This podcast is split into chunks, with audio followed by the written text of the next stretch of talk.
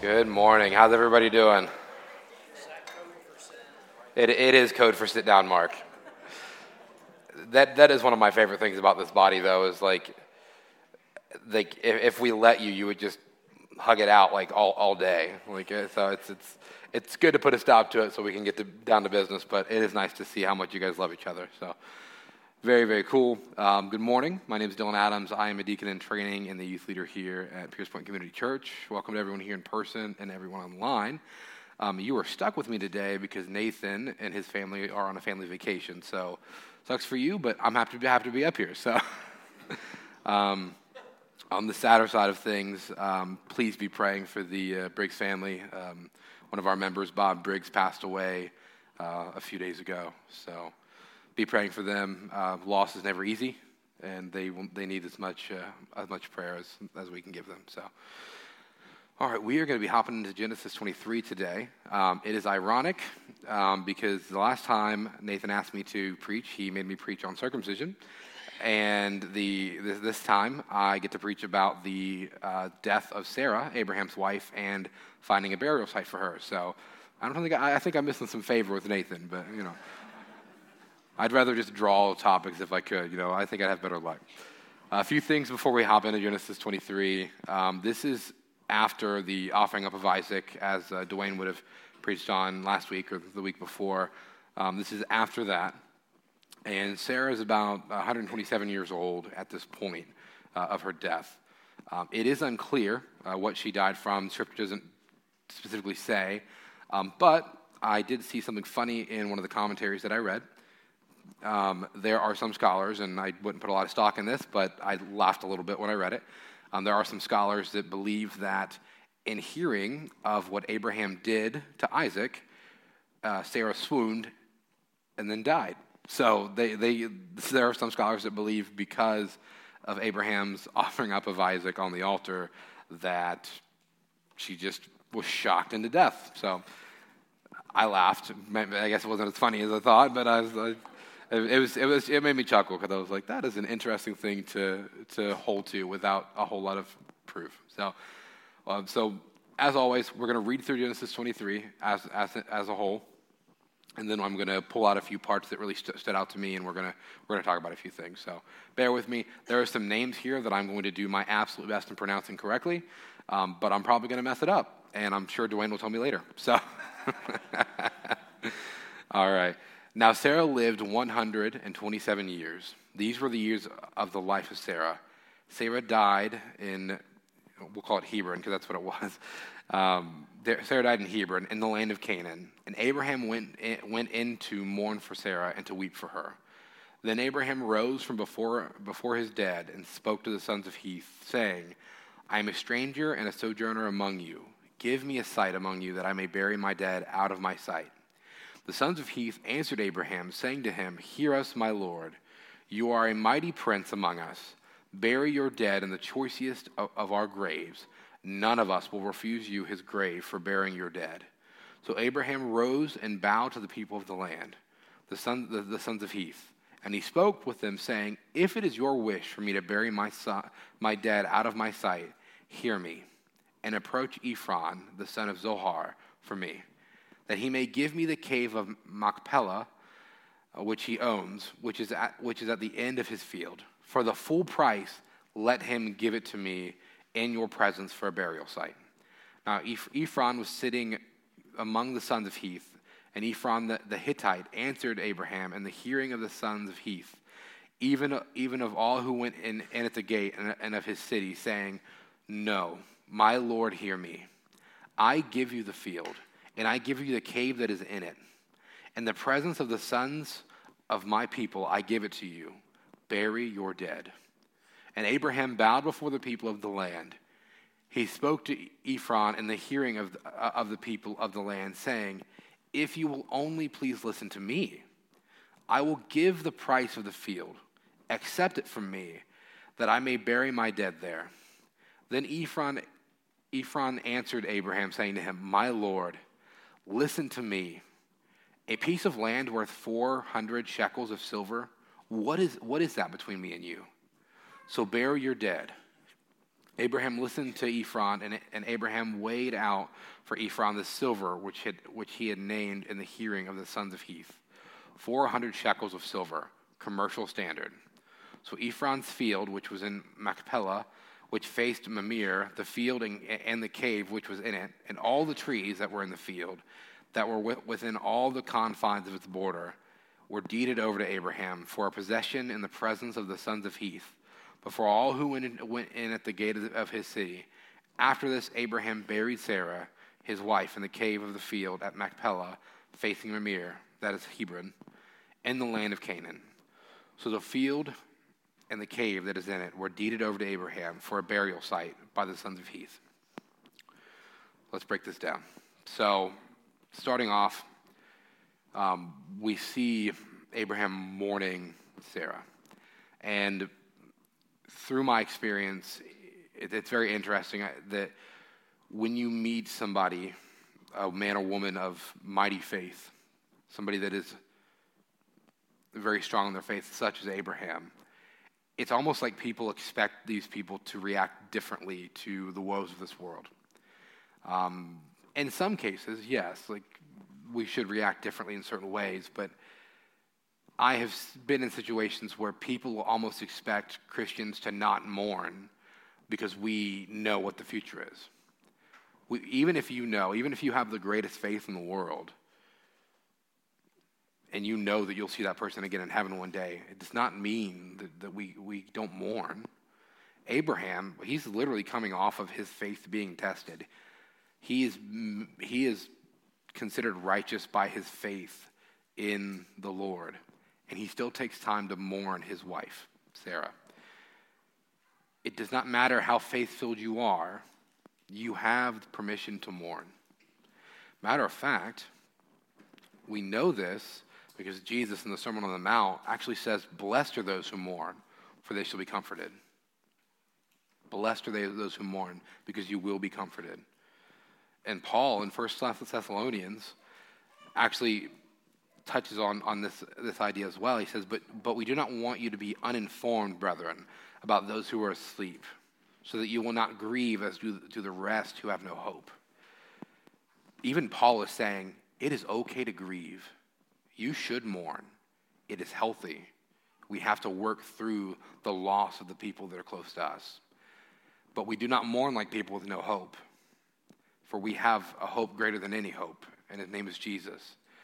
Because he has overcome this world. And because he has overcome this world, we will overcome this world. As I wrote this, um, I found out about Bob Briggs passing. Um, and it was just fitting to to really think about this because I, I just uh, many of us spoke to Bob just Sunday. Um, so to find out that he is gone is a, a heavy burden on many of us. And you you never know the last time you're going to see somebody. And I am I trust in the Lord for every moment of my life because if I didn't, I would fall on my face constantly but in the midst of losing somebody, I've experienced much loss in, in, in my life. The only thing that will get us full, truly through it is Jesus and the hope that is within him. And we have to lean on that. Mourn. It is, it is important for us to mourn, it is important for us to grieve. But do not do it like people with no hope, because we have a hope greater than we could even fully comprehend. The important thing when we are mourning is to realize that it, there is a time to mourn and then there is a time to pick ourselves back up and do what the Lord has called us to do. We see that in the next few verses of this uh, of Genesis chapter 23 where it says then Abraham this is after he has mourned over Sarah it says then Abraham rose from before his dead and spoke to the sons of Heth saying I am a stranger and a sojourner among you give me a burial site among you that I may bury my dead out of my sight Abraham knows that there are things that need to be done. He is still mourning. It's not like he's just moved on and said, ah, okay, I, I, I did the thing, now it's time to take care of business. He's still mourning, but he, he stands up and he says, okay, let's take care of what needs to be taken care of. In the same way, we can mourn, but also remember that we've still been given a commission to walk out from the Lord.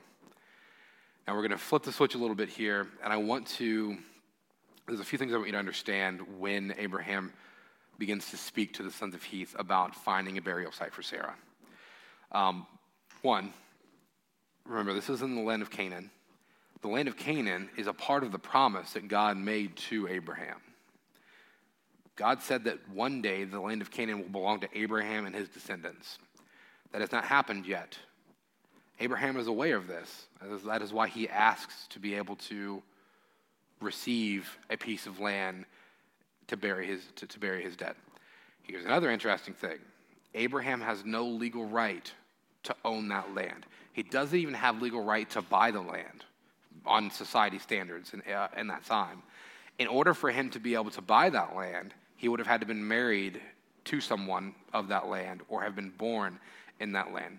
So Abraham is asking a question that on a, on a normal legal standpoint would be absolutely not. Like, you don't have any right to this land. You can't buy this land. But he asks anyway. That should, that should mean a few things to us. One, he has enough faith in what God has promised to ask anyway. Um, Barney and I, I, I love Barney. He's so good at like bouncing things back and forth. But it's one of the things where Abraham was aware of the promise that was made. And then you see his faith in the, in the promise that has been made and the fact that he was willing to ask for the land that he knew would be his one day. He put actions to his faith. That's important. How many of us have stared in the face of something that we knew was impossible, but did not have the faith to ask anyway? I have, many times. But sometimes you have to say, I know what the truth of the matter is, but I know my God. I'm going to ask anyway. And you'll never know. You never know what will happen. The worst they could say is no. One of the things that's interesting here is Abraham approaches this, this with much humility, much faith, but also much humility. He makes it very clear of his where he's at. He's aware where, uh, of his situation. He's like, I am a stranger and a sojourner among you. Give me a burial site among you that I may bury my dead out of my sight. A few interesting things here. Um, Abraham is well known in this land, but well known in a lot of places. I mean, we've gone through the stories of Abraham over several weeks now. He's well known, he's very wealthy. They knew of Abraham. And Abraham could have walked in there with a lot of pride on his shoulders, kicked open the door and said, This is what I want, you're going to give it to me. He may, he, he may have even still got what he wanted because of his reputation in that land, but he didn't. He asked and he said, Can you give me this so I can bury my dead? So, we're going to talk a little more in depth about humility because, as we know, that is something that we are called to. We're called to be a, a humble people. Humility is an important aspect of the Christian walk as it requires us to put aside our own desires and pride and instead seek to serve and honor God above all else. Abraham in this situation knows what needs to happen, has faith enough to ask the question, but he's humble enough to approach it almost. I mean, we, we read it there earlier when we ran through it. He is almost prostrating himself in this manner. He bows to these people after making this request and them responding to him with honor and all these things. He is humbling himself before these people, even though he has full faith. He has all these things. He's wealthy. He's got all this going on, but he still goes and says, I'm going to humble myself among these people. I know people that have somewhat of a good job, not even a great job, just a good job, and they and they're not able to humble themselves in, in that manner. Abraham was like richest, richer beyond belief and was able to humble himself in the midst of these people. So, what, what does the Bible say about humility? We're going to run through a few different verses here. Um, Matthew uh, chapter 23, um, uh, verses 8 through 12 says, But you are not to be called a rabbi, for you have one teacher, and you are all brothers. And call no man your father on earth, for you have one Father who is in heaven. Neither be called instructors, for you have one instructor, the Christ. The greatest among you shall be your servant. We'll touch on that later. Uh, it's funny, I highlight parts of Scripture that I want to I want to stand out. So the end of this is whoever exalts himself will be humbled, and whoever humbles himself will be exalted. we see Abraham time and time again humble himself, and we watch the Lord raise him to a place of honor. On the, down, on, the, on the flip side of that, we also, if we think about people in our lives, we see people exalt themselves, raise themselves to a place of honor, to a place of importance, and we watch those people fall, be humbled. Um, what, what, is that saying? Oh, how the mighty have fallen. Um, it, it, remains true, and it's so interesting because it's like the the concept is in the Bible. We are warned of being humble because if we're the proud will be humbled, and we see that in our, even in the even in the the fleshly world, even in the in the world outside of our, our Christian life, we see this to still be true. So it's very interesting. Um, what does it mean to be exalted? Uh, the English definition would say uh, placed at a high or powerful level, held in high regard. So to exalt oneself is to hold yourself in a high regard, to think of yourself more, as Scripture would say, more highly than you ought. Um, the Lord, it, being exalted is not a bad thing. Exalting yourself is where you get in trouble because that, it's the pride that you, you, you have this pride and you feel like you are greater than you are, and you'll find out very quickly that there's a place that you belong and it's not where you've put yourself. Um, the Hebrew word, most often translated exalt or exalted, is rum, which again is to lift up or to become high. So it's the same concept of you're exalting yourself, you're lifting yourself up where you don't belong. Um, James chapter 4, verse 6 says, But he gives greater grace. Therefore, it says, God is opposed to the proud, but gives grace to the humble. Again, it's that idea of humbling yourself in, in, in, the reverence of the Lord and saying, and this is more gospel, gospel centered, but it's humbling yourself and saying, I am aware of who I am. I'm a sinner in need of a Savior. I have no power to do it of my own. This is who I am. And through that, the Lord is able to use His grace to redeem you, but not outside of that. I mean, you, you, you cannot be walking through life thinking that you are the greatest of all time and you know you, you do not have any sin problems and you're, you don't have any issues. It's very hard for the Lord to use His grace to to save you in that situation because you have to humble yourself and realize I am a sinner in need of a Savior. First Peter uh, chapter 5, verses 6 through 7 says, Humble yourselves, therefore, under the mighty hand of God, so that at the proper time he may exalt you, casting all your anxieties on him because he cares for you. It's at the proper time that you'll be exalted. Um, I think it's very easy, especially when it comes to like the Lord's promises and, and these things, it's very easy to want to rush those things. But there's a proper time for you to be exalted. And the Lord knows that. So we have to humble ourselves and wait. It's, um, it's one of the things where if you are faithful in small things, you're humble and you're faithful in the small things, he will allow you to be faithful in, in, in, the, in the bigger things, right? It's that same thing where if you are humble in what he has you doing, he will, he will lift you, he will exalt you to where you're called to be. I started out washing dishes at the Christian Help Center in Batavia. That was my service to the Lord. Um, where I actually met Ruth Ann uh, and, and many, many amazing people. But that was my that was my gig. I prayed. I was a new Christian, and I said, Lord, I just want to serve your people. And I started washing dishes and serving food, and I found so much joy in something so small. And I was faithful in that, and I was humble in that. And then, and then the Lord calls me to, to cover for one of the teachers that are out. And I realize I have a passion for teaching. And, he, and, and, and I'm faithful in that. And then I get to, and then I get to lead the little youth group that's in the Christian Help Center and and and, te- and like and teach the teachers and, and serve and, and that and that aspect. And then I find out that there's a there's there was a, a need for another person here at Pierce Point Community Church when, when Amanda was still running running things. Uh, my Thursdays were open. I said, Lord, let's do it. Like you continue to allow me to, to and then okay, we're good.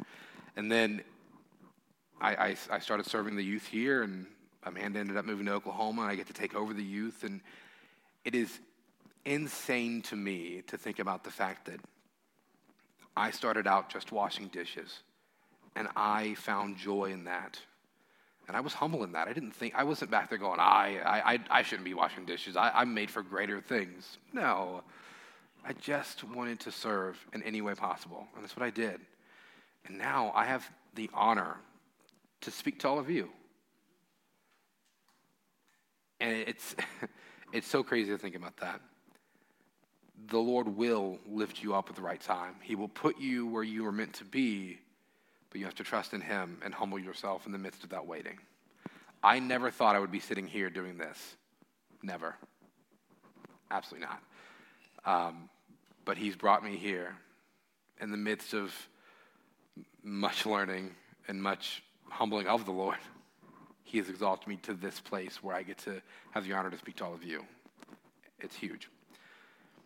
James 4:10 says, "Humble yourselves before the Lord, and He will exalt you." Romans 12, verses 3 through 5 says, For through the grace given to me, I say to everyone among you, not to think more highly of himself than he ought to think, but to think so as to have sound judgment, as God has allotted to each a measure of faith. For just as we have many members in one body, and all members do not have the same function, so we, who are many, are one body in Christ, and individually members of one another. Let's talk about that for a second. This idea of humility is to, to understand where you, where, you, where, where you, what plane that you exist in, right? So, this uh, chapter, this Romans chapter 12 is talking about the body. We are one body, right? Mem- different members of one body. So, some of you may be a foot, some of you may be the hand, some of you may be the mouth. All are just as equally important they all serve the pu- purpose of bringing glory to our Lord. Amen?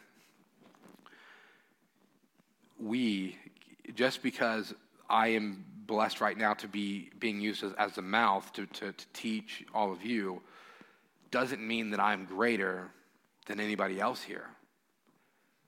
Your service that the Lord has put you in is just as important as anything that He puts, puts me in because it all furthers the kingdom and it all brings glory to the Most High God. Amen? So we have to understand, and I'm, I think this is where I'm going to put this in because it feels like the right place, but we have to understand that none of us are more important than the other. It's all a service. It's all we're all called to this to the same great commission. It just looks a little different because each of us have been given gifts and different things. Here's an important thing about humility. Um, when I when I became a, uh, a Christian, I would I read the Bible a lot, and as you know, when you start reading the Bible, there are some things that, if not properly taught um, or interpreted, can kind of send you in a weird direction. So when I, when I became a Christian, um, I read about this humility, and when I came to the Lord, I was I was very much all in. I'd, I'd come to a point in my life where um, I had made a lot of mistakes, and I'd done a lot of stupid things and my prayer was literally God, if you are real, here's my life, do something with it. And by golly, he took me up on the offer um, because I'm sitting here right now. Um, but in that moment, because I was, I was all in, I took off like a rocket ship. When, when I, I was all in. I wanted what God had for me. And I, I wanted to know what I was called to. So I started reading the Bible, and I was reading about this humility. And I'd, I'd, surpassed a lot of my Christian friends that were around me at the time very quickly because of the passion that I had. Um, and my deepest fear in these, in these situations, it, it, was I didn't want people to think that I was prideful because I had, I had become knowledgeable and wise in certain situations and very passionate about what the Lord had called me to. So I read about this humility in the Bible and I said, man, I've got to humble myself. I got to make sure that I'm humble. So I spent so much time beating myself down. Um, because I thought that's what I thought that, that's what humility was. I thought humility was thinking low of, of oneself. And it's so interesting because I spent so much time convincing myself that I was low and that I was humbling myself and this is and all these things that the first time that I was asked to teach was at the Christian Help Center on a Tuesday night Bible study. I was so I, I had made myself so low, I had humbled myself so much that I became useless to, be, to, to, to the service that was, that was brought to me. I, I remember sitting at home wrestling with trying to put together a lesson to teach, but also feel like, feeling like I, didn't ha- I was not worthy to teach. I was not important enough to teach. I, I, I, didn't, I didn't have the right rank, all of these things. And I'd beat myself down to that point where I was not able to do the service the Lord had brought me to do, He'd brought me up to do. I'd prayed to do the thing that I'd, that I'd been offered, and I'd beat myself down so much that I couldn't do it. And I had to have a friend of mine kind of smack me around a little bit spiritually and uh, maybe physically. I, I, didn't, you know, who knows? But I'd have a friend really beat me up and talk to, talk to me through these trains of thought.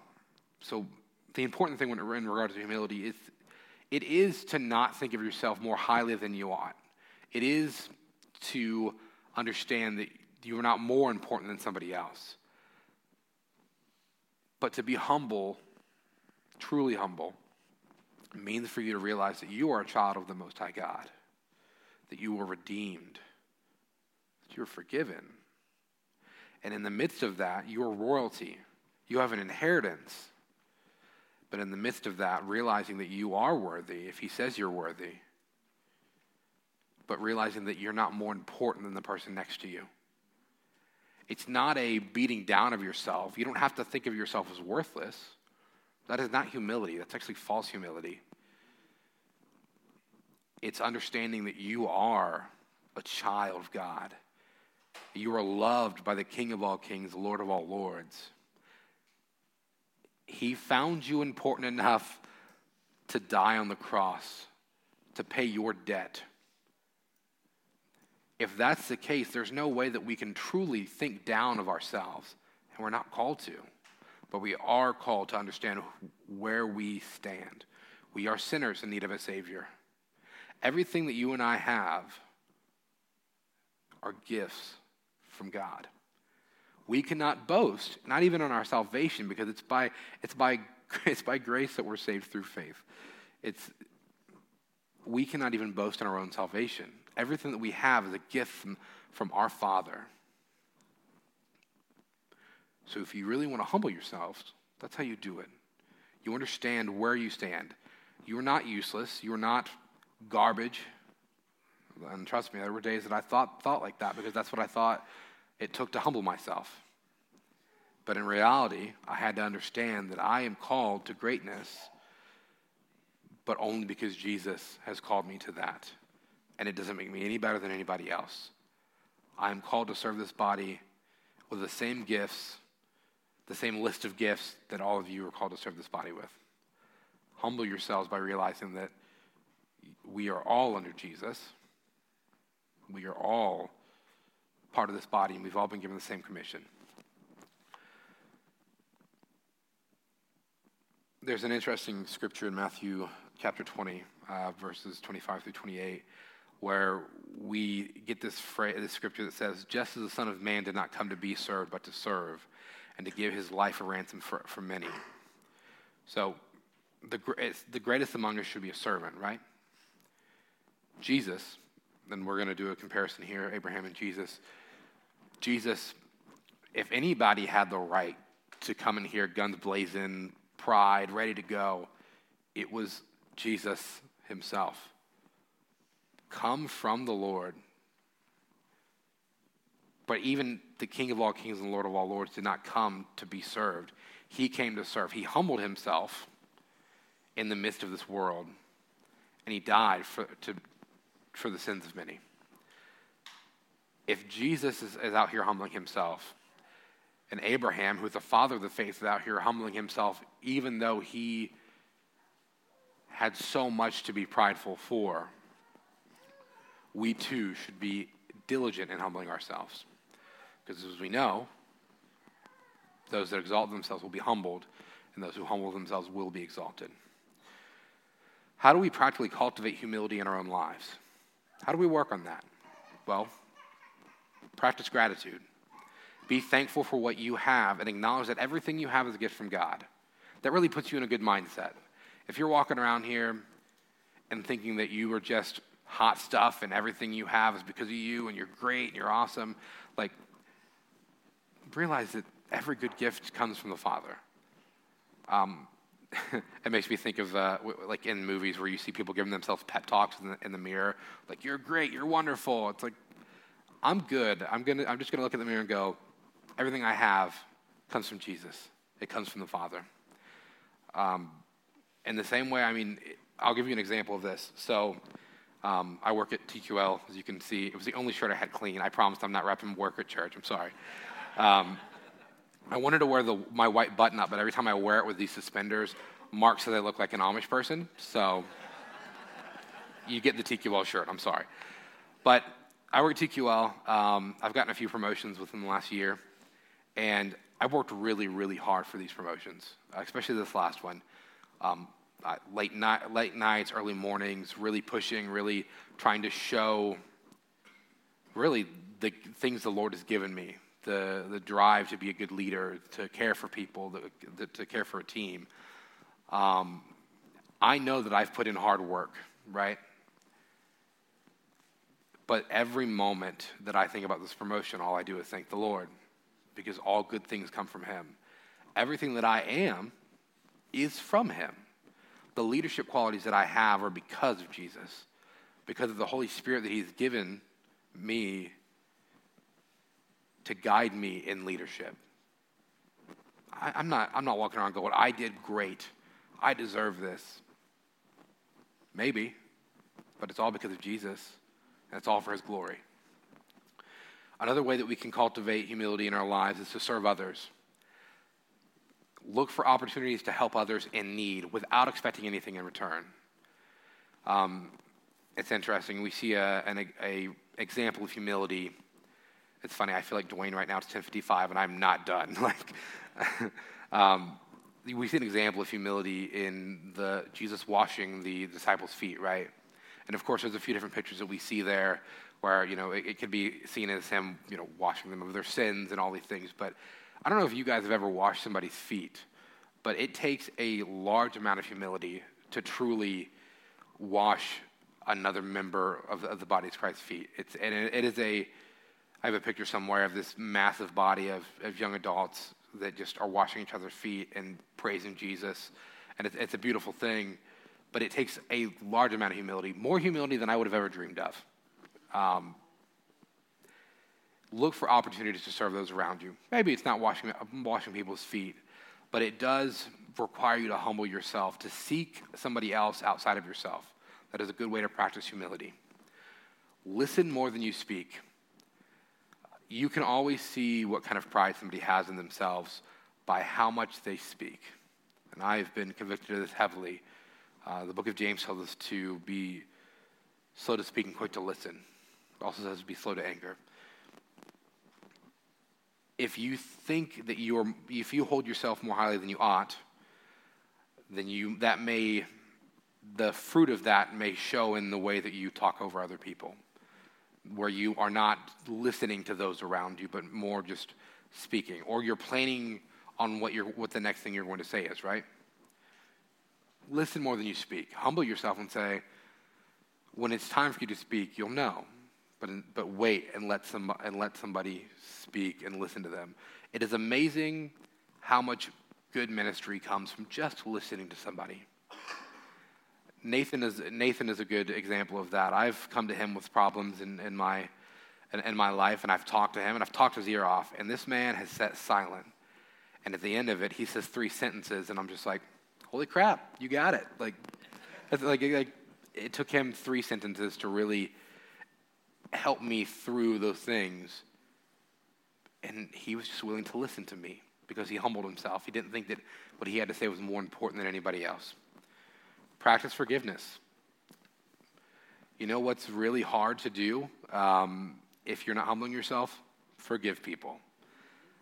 you're called to forgive people. And The scripture actually says to be forgiven, we must forgive. And that requires you to humble yourself and again, realize where you stand, right? You are a sinner in need of a Savior. You have sinned far more in the face of God than anybody's ever sinned against you, I promise. Practice forgiveness. Seek wise counsel. It takes a humble person to go, hmm, I probably don't, probably don't know everything. Let me, let me seek some wise counsel. Scripture actually says a wise man seeks wise counsel.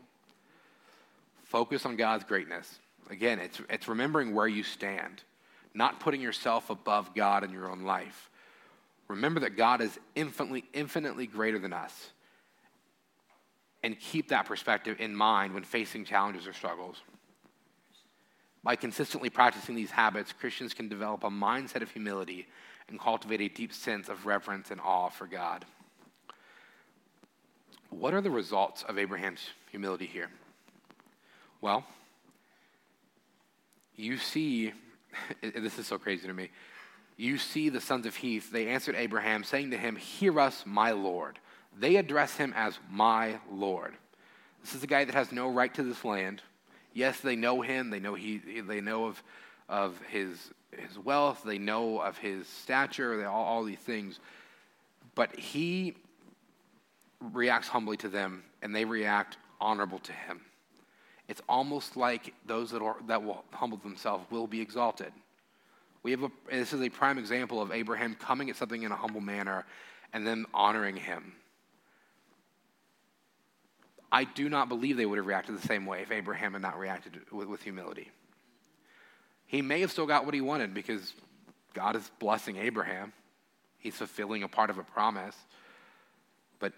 They honor Abraham to the point where Abraham is willing to pay for this land and they're trying to give it to him. They're just like, take it, take whatever you want. We will, we, you can have the choicest of graves. We will give to you whatever you need to bury your dead. And of course, it's, it's so funny because this, this, this whole like story reminds me of like two, two like Christian families out to dinner where one's trying to pay for the meal, but the other wants to pay for the meal. And they just go back and forth. That's literally this whole, this whole thing of like, Abraham's like, I'll give you money. And they're like, no, take it. We, we, we honor you. Take this. Like, you, we want you to have this. And he was like, but money. And they're like, no, like, you can have this. And it's this back and forth. Of, and finally, we, we, get to, we get to the end where Ephron answered Abraham, saying, My Lord, listen to me. A piece of land worth, worth 400 shekels of silver, what is that between me and you? So bury your dead. And of course, Abraham weighs out the 400 shekels of silver and he pays Ephron, and it's deeded over to him. But you see, and the result of Abraham's humility is again a lifting up. Now, Abraham is a landowner. He has been exalted to landowner, which fulfills part of a promise. Now he owns a part of the land of Canaan. He started out not having any rights to this land, humbled himself, had faith enough to ask, and he ends this, this chapter receiving the land to bury his dead. And he doesn't just bury Sarah here. Abraham one day will be buried here. Um, Sarah, Sarah's buried there. Isaac, Rebecca, Jacob, Leah. This becomes a family plot for, for Abraham's family, all because he had the humility and the faith to say, Can I have a place to bury my dead? And they honor him by giving it to him. Even though Abraham was a stranger in this land, he's referred to in an honorable manner. How often do we let our pride get in the way of how, we, how, how to correctly respond to somebody? Even in this world, we get, we get so upset when people say crazy stuff about Christians or Jesus, and we like like Jesus needs us to like to defend him. I listen to it all day at work. I we I have people that sit close to me that are just the things they say are very ignorant and, there, and I believe that there is a time the Lord will allow me to speak into them and, into this in, their, in these beliefs and these situations. But I could get offended and be prideful and say some crazy stuff that will give them a bad taste of Jesus. For some people in your lives, you're the only Jesus figure that they will ever meet. You're the only representative of Christ that they will ever meet. So if we are not humble in those situations and we don't act in such, one, they're definitely not going to honor you. Trust me, I've been on the other side of that. They're not going to honor you, and you're also not going to be able to be a good representative of Jesus. Abraham is blessed, and we know that. We, we see the promises of God over, like pouring over Abraham in so many different situations. And we see that God has favor over Abraham. One of the things, and this is where we'll, we'll kind of we'll kind of end here. One of the things I wanted to note is we see that Abraham is prosperous, right? He has prosperity. Um, in this case, it is a financial prosperity. He is wealthy. He's now, he's now been given land. He's a landowner. He is prosperous. God has favor on him. It would be easy for us as Christians, because we, you know, as Nathan always says, we search for meaning, right? We're meaning generating people. It would be easy to go, sweet, Abraham's the father of the faith. God, God, God's prosperity on him was with financial, so name it and claim it, baby. I, I want prosperity like Abraham. It's not the case. The same God that says, I will give spiritual gifts out as he sees fit, the same God that gives out prosperity. We are all promised prosperity, but we're not promised it in financial gain. We're not promised fancy cars or big houses. Sometimes it's just a spiritual prosperity. And we should be okay with that. The only thing any of us are really promised is everlasting life through Christ Jesus. And if that is the most prosperous that I am ever, praise be to God. I, if I never have a big house with a big yard with, with my kids running around, that's okay. Because the treasure that is found in Christ Jesus is greater than anything that we could be given on this earth. He gives out as he sees fit. He will bless Abraham different than he will bless Mark. He'll bless Mark different than he will bless me. We have to humble ourselves and be okay with that. His ways are higher than our ways, his thoughts are higher than our thoughts, and we have to trust him.